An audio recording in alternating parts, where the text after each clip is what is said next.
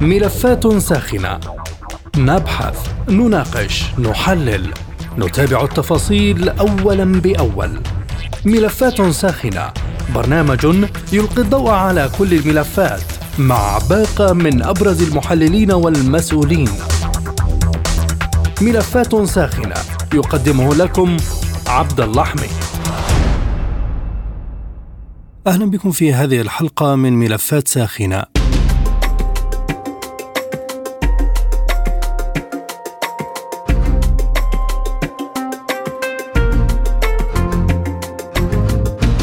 طلب الأمين العام لحلف شمال الأطلسي يان ستولتنبرغ أعضاء الناتو بزيادة مخزونات الأسلحة لديهم بعد انخفاض معدلات التخزين جراء دعم أوكرانيا بالسلاح الغربي. ويعقد وزراء دفاع حلف الناتو اجتماعا لبحث متطلبات المنظمة الغربية وهي الداعم الرئيسي للقوات الأوكرانية ويناقشون عواقب انخفاض مخزون الأسلحة. ورغم ذلك شدد ستولتنبرغ على أهمية السرعة في إمداد أوكرانيا بالأسلحة الضرورية بما في ذلك طائرات مقاتلة. وقبل انطلاق العملية العسكرية الخاصة في أوكرانيا لم تصل العديد من الدول الأعضاء في الناتو بمخزونها إلى المعدل المستهدف وهذا ما جعلها تفقد كثيرا من ذخيرتها نتيجة الدعم المستمر لقوات كييف. وتوقعت تقارير غربية أن يطالب الحلف الدول الأعضاء بزيادة مخازنها التي نفذت بشكل خطير بسبب استمرار المساعدات العسكرية لأوكرانيا. ومن المرجح أن يزيد الناتو من المستوى المستهدف لأعضائه فيما يتعلق بمخزونات الأسلحة. في هذا الموضوع ينضم إلينا من بروكسل السيد محمد أبو مهادي الكاتب والمحلل السياسي أهلا بك سيدي الكريم بداية كيف انخفض معدل مخزون الأسلحة لدى أكبر الدول الأوروبية؟ يعني هذا ما أعلنوا عنه. أنا لا يعني أشك في كل ما يعلن عنه قيادة هذا الحلف الغربي. الذي يعني وأن تحدث عن أمر فأنه يخدم إما لأغراض عسكرية أو أغراض سياسية. في الواقع أن هذه الدول جزء أساسي من اقتصادها هي عمليات التصنيع العسكري. وتجد في الصراع الحالي داخل الأراضي الأوكرانية فرصة لتعزيز صناعاتها العسكرية وتطويرها وزيادة آه، الإنفاق العسكري في معظم الدول الغربية وبالتالي زيادة آه، العائدات المالية لدى هذه البلدان.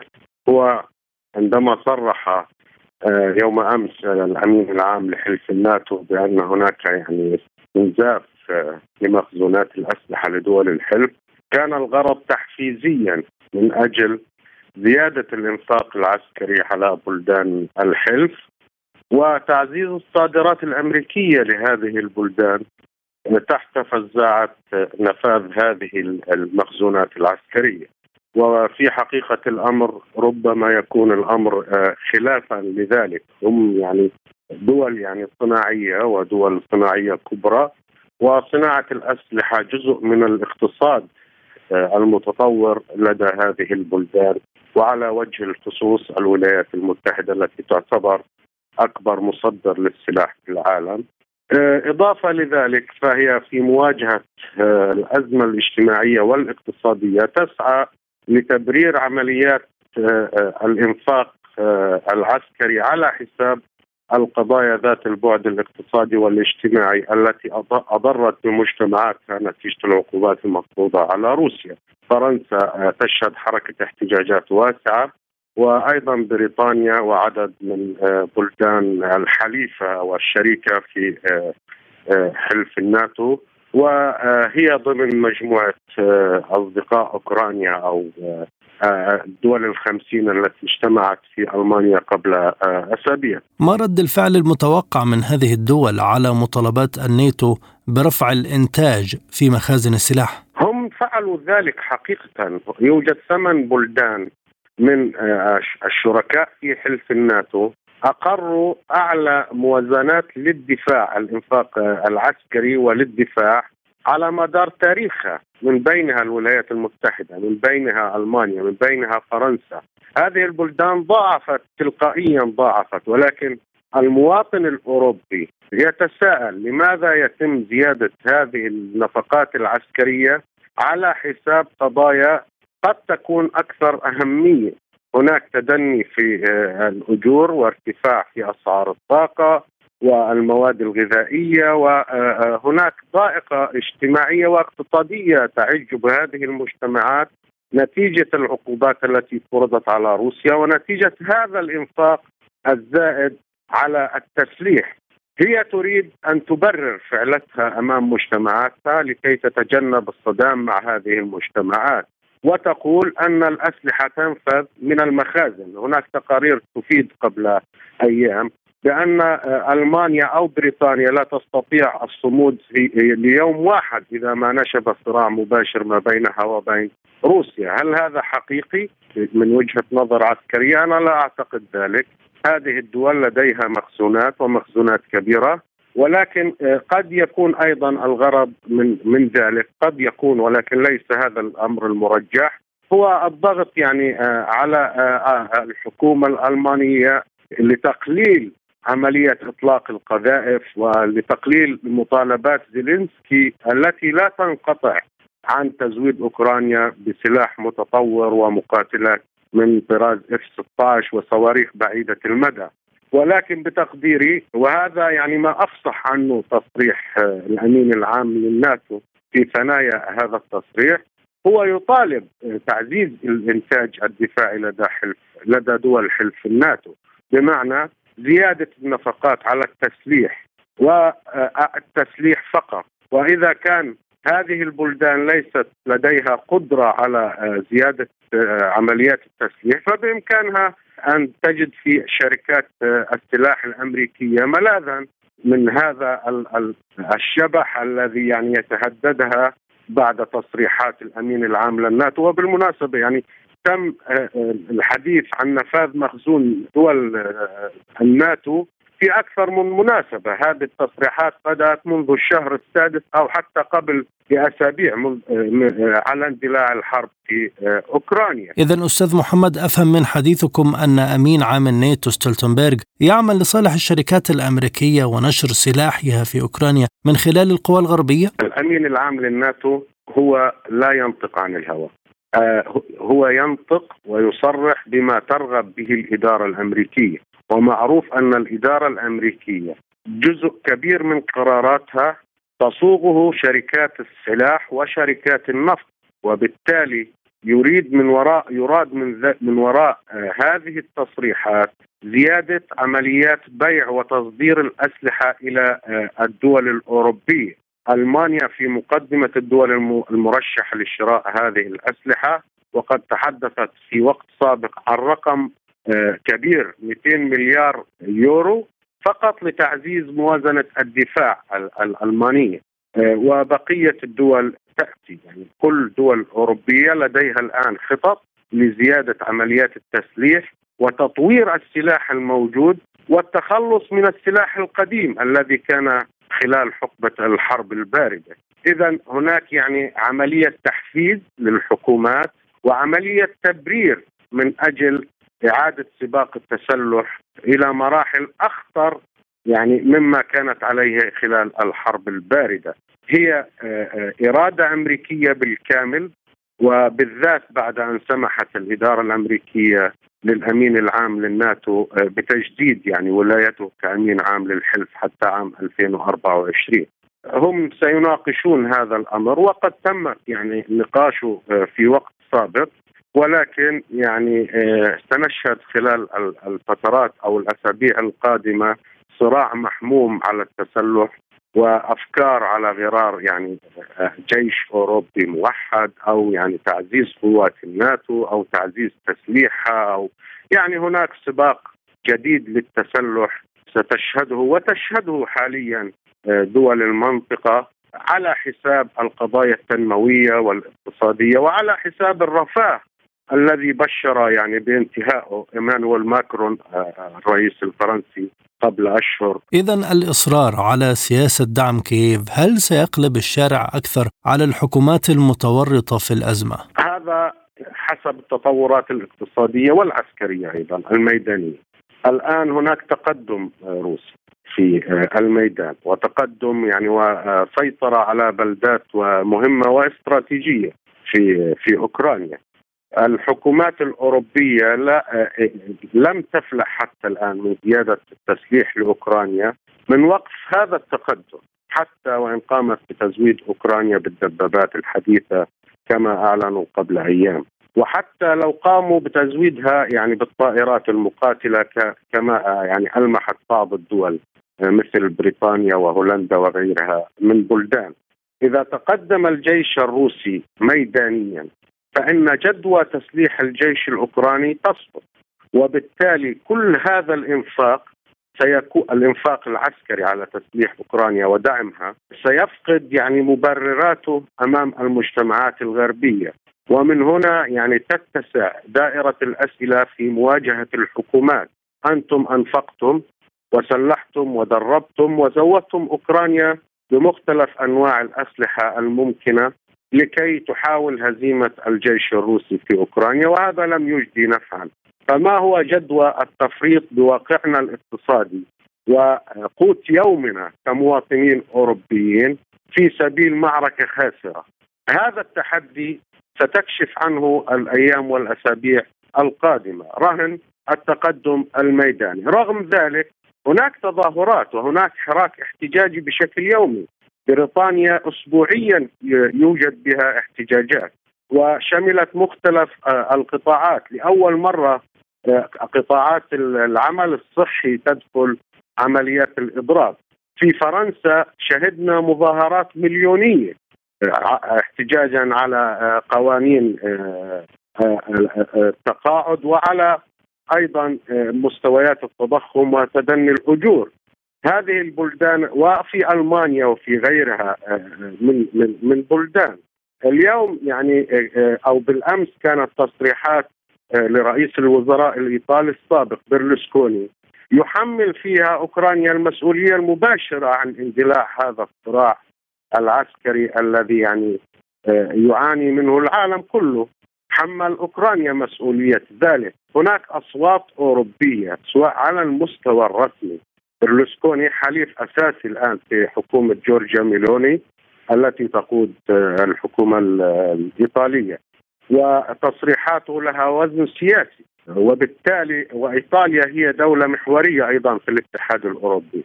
وبالتالي ستنتشر عدوى الانتقادات سواء لأوكرانيا أو لاستمرار هذه الحرب. وكما يعني أوضحت سابقا أن التقدم العسكري الميداني الذي تحرزه القوات الروسية أمام هذا الكم الهائل من الإمدادات العسكرية للجيش الأوكراني هذا سيسقط آه، آه، ذريعة آه، التسليح وسباق التسلح.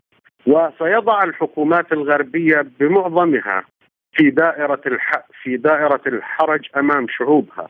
كذلك الأمر فيما يتعلق بالولايات المتحدة الأمريكية التي يزداد رئيسها الآن أو رئيس إدارتها حرجا في ظل يعني آه، آه، هذا العبث الذي يمارسه منذ عام تقريبا آه، في في أوكرانيا نعم. هو يحث ويدعو ويطالب بتسليح أوكرانيا في وقت إنه مستويات التضخم أيضا في الولايات المتحدة لم يعني تتراجع هناك يعني ارتفاع في الأسعار شهدنا في أوقات سابقة أنه في بعض المواد الأساسية والضروريه مواد غذائية كان فيها نقص في الولايات المتحدة إضافة إلى آه، أن الحزب الجمهوري الذي يقوده دونالد ترامب يترصد خطوات بايدن وينتظر الفرصة المناسبة للانقضاض عليه.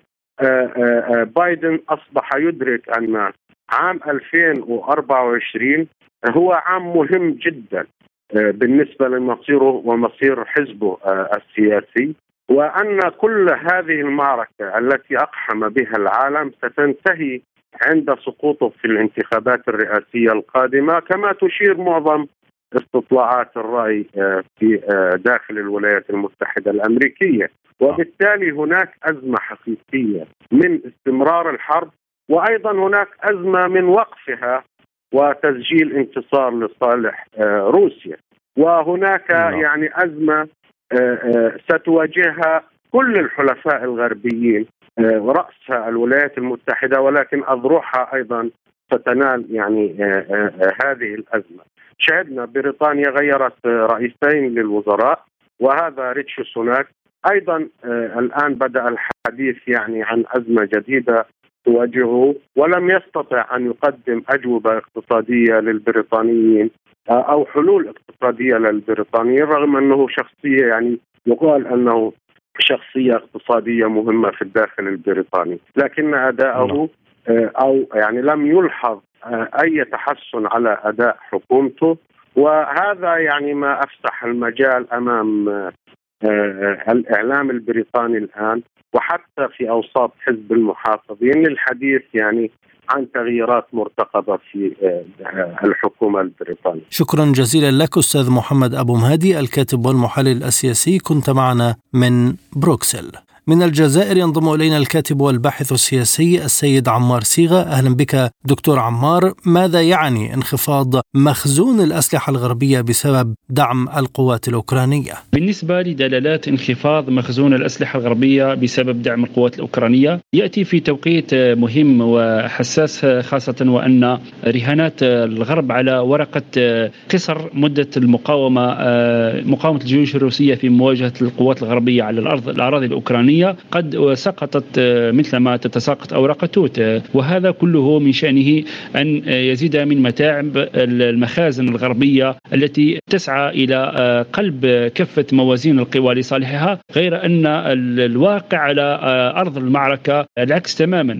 نحن نتابع وكل الأرقام التي ترصدها وسائل الإحصاء وربما حتى جهات رسمية للدول الغربية فإن آه، الحرب في أوكرانيا استهلكت مخزونا لا يستهان به من الأسلحة خاصة الأمريكية منها صواريخ منها حتى منظومات آه، دفاع من آه، طراز ستينجر وصولا إلى صواريخ جيفلين وكذلك كله هذا هذه الأرقام تعكس حتى انخفاض مخزونات السلاح وذلك ما يزعج الغرب في ظل الظروف الدولية الراهنة. لماذا يتم تصدير فكرة نقص مخزونات السلاح في هذا التوقيت برأيك؟ يأتي الترويج آه، إلى آه، أو التسويق إلى آه، انخفاض مخزونات السلاح في في لدى الدول الغربية. في ظل قلنا في إعادة هيكلة في المنظومة منظومة القوى الدولية خاصة وأن مخاوف الولايات المتحدة الأمريكية في تزايد مستمر من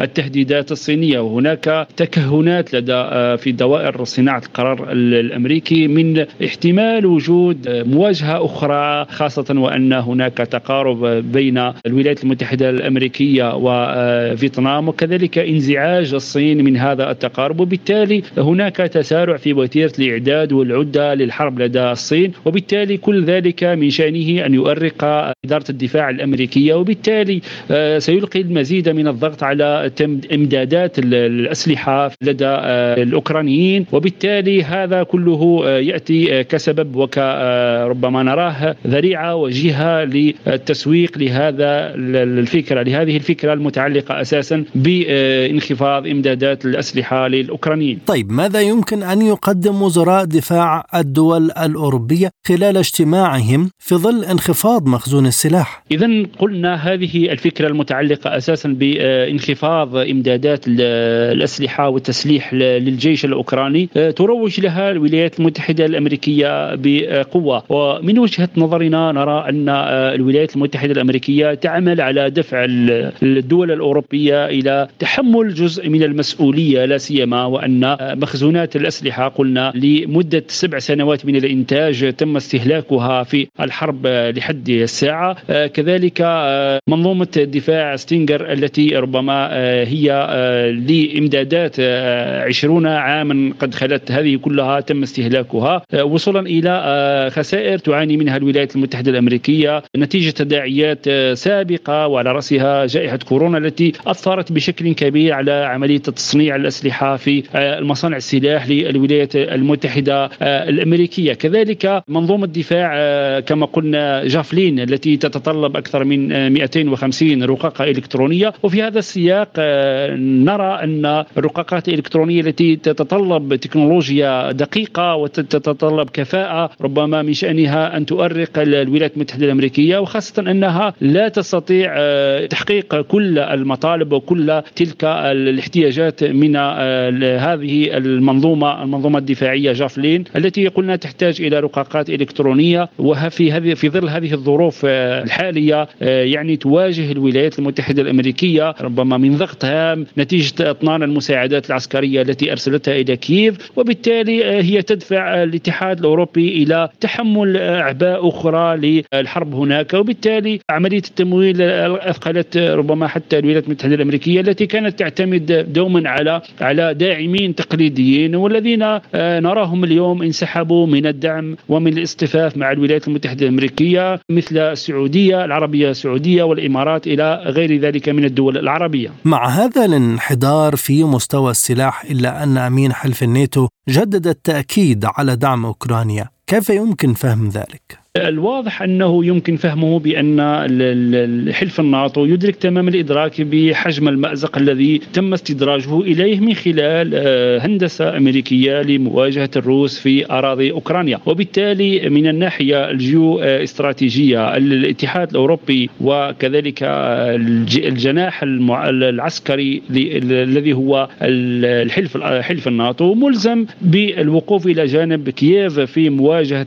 الروس. وبالتالي دفع الولايات المتحدة الأمريكية لمنظومة الدفاع في الاتحاد في في آه، حلف الناتو إلى مواجهة الروس ودعم آه، جديد ومتجدد لكييف في مواجهة القوات الروسية. بات آه، بات مسؤولية ملقاة على عاتق دول حلف الناتو. وبالتالي كل ذلك قلنا سابقا أن الولايات المتحدة الأمريكية تحاول أن تنأى بنفسها عن أجزاء كبيرة من المسؤولية في عمليات الإمداد العسكري لكييف. وبالتالي دفع الدول الفاعلة في حلف الناتو وعلى رأسها فرنسا التي ربما في الأيام القليلة الماضية قد أكدت على آه، التزامها ودعمها لكييف في المواجهة العسكرية هناك. غير أن طول النفس الذي يمتاز به العقيدة تمتاز به العقيدة العسكرية الروسية قد رهن كل كل احتمالات وتكهنات المتابعين والمراقبين الأوروبيين بعدم استمرار استمرار المواجهة لأيام غير أن ذلك قد ربما من ناحية واقعية وأكثر موضوعية قد ساهم في إطالة أمد الحرب إلى أشهر. الآن نحن نطوي نكاد نطوي عاما من المواجهة العسكرية في أوكرانيا وبالتالي متاعب الحلف الناتو تتزايد يوما بعد يوم مع تراجع إمدادات السلاح ومخزوناته في المنظومة الدفاعية في دول الناتو وفي كذلك في لدى الولايات المتحدة الأمريكية التي باتت تشعر بانزعاجها من قوى دولية صاعدة وتفكك منظومة قطبية دولية على عديد الدول التي باتت ترهن الأمن القومي الأمريكي ومصالح الغرب في مختلف بقاع المعمورة على غرار إيران الهند والصين إلى غير ذلك. ومع تراجع الحلفاء التقليديين الذين كانوا ممولا رئيسيا لمختلف التدخلات العسكرية آه، آه، الأمريكية في دول العالم والذي من شأنه كذلك أن يقلب موازين القوى لصالح الجيش الروسي في ظل آه، التقدم الملحوظ والجيد الذي يحرزه الجيش الروسي في مواجهة الحلفاء في في كييف وفي باقي المقاطعات الأوكرانية. وبالتالي هنا رهان الحلف بات على المحك. شكرا جزيلا لك دكتور عمار صيغة الكاتب والباحث السياسي كنت معنا من الجزائر. من موسكو تنضم إلينا الكاتبة الصحفية ليليا معروف. أهلا بك سيدتي يعني. الجانب الغربي ما زال مصر على زيادة مخزونات السلاح. أي إطار يريد الأوروبيون السير فيه مع أزمة أوكرانيا؟ أه، الأوروبيون مستمر بالانقياد مع أمريكا في أه، دعم وتسليح أه، الكتائب المسلحة في أوكرانيا ضد روسيا أصبحت المشكلة ليست في أوكرانيا فقط امتدت لكل العالم. فإن مهما حدث اليوم مهما صرح آه، الناتو أنه ممكن أن يكون هناك تراجع هنا أو تراجع هناك أتوقع على الأرض أصبحت هناك حالة تحدي ما بين القوى العالمية أمريكا وروسيا. هذا على الأرض. وبطبيعة الحال المجتمع الأوروبي رغم كل ما يعانيه من ارتفاع في الأسعار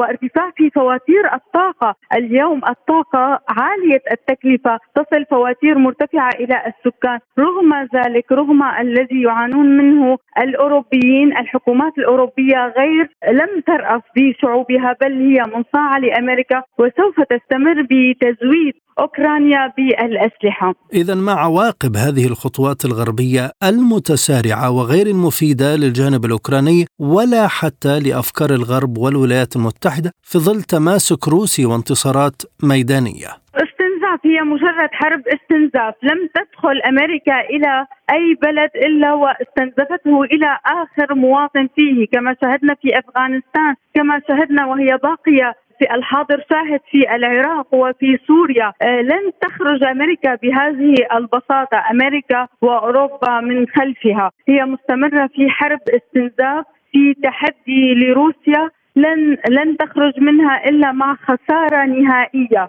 سوف تقاوم وتظل تزود أوكرانيا بالأسلحة حتى يموت آخر جندي في أوكرانيا، هي لا ترأس في الشعب الأوكراني الذي أصبح لاجئا في الدول الأوروبية، هناك مئات الآلاف من الأوكرانيين الذين شردوا وأصبحوا لاجئين على أبواب أوروبا. لذلك لا لا ترأف هذه الدول بحال المواطنين إنما تسعى لكسب المزيد من المصالح، اليوم أوكرانيا تذهب إلى التقسيم. لا تعتقد لا تعتقد أن أوكرانيا يمكن أن تعود كما كانت قبل الحرب الأوكرانية الروسية، أوكرانيا ستذهب إلى التقسيم، كل دولة بجوار من الناتو وبجوار أوكرانيا تريد اقتطاع اجزاء من أوكرانيا، واليوم روسيا في موقع ليس له بديل تدافع عن مصالحها تدافع عن وجودها. أمريكا من وضعتها في هذا المقام وتستمر في آه، روسيا في الدفاع عن حقها وحماية حدودها من الناتو. الناتو أصبح على أعتاب روسيا. فهل لا ألا يحق لروسيا الدفاع عن نفسها؟ سياسيا هل سيكون لهذه السياسة التي يتبعها الناتو الخاصة بالتسلح ارتدادات على الحكومات الغربية؟ آه، نعم هي ارتدادات على الشعوب مزيد من ارتفاع في الأسعار كما شهدنا مع بداية الحرب الروسية الأوكرانية آه، ارتفاع في الأسعار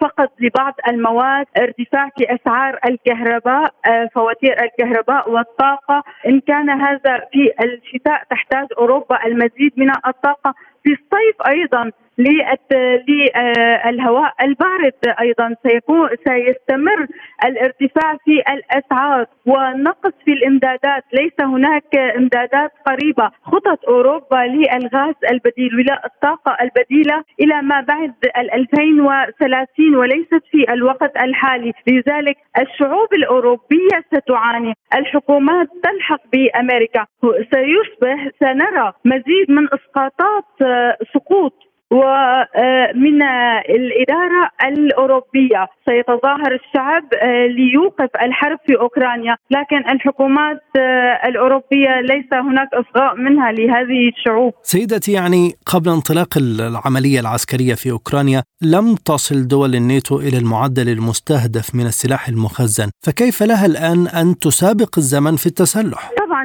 أصبحت أوكرانيا دار ومنطقة لاختبار الأسلحة فهي ستحاول إرسال ما لديها من أسلحة ما تختزنه ما تأخذه من أمريكا ما تطوره في الأرض الأوكرانية التي أصبحت مجرد ساحة للعب شكرا جزيلا لك الكاتبة الصحفية ليليا معروف كنت معنا ضيفة كريمة من موسكو. شكرا لكم مستمعينا الكرام على حسن المتابعة طابت أوقاتكم وإلى اللقاء.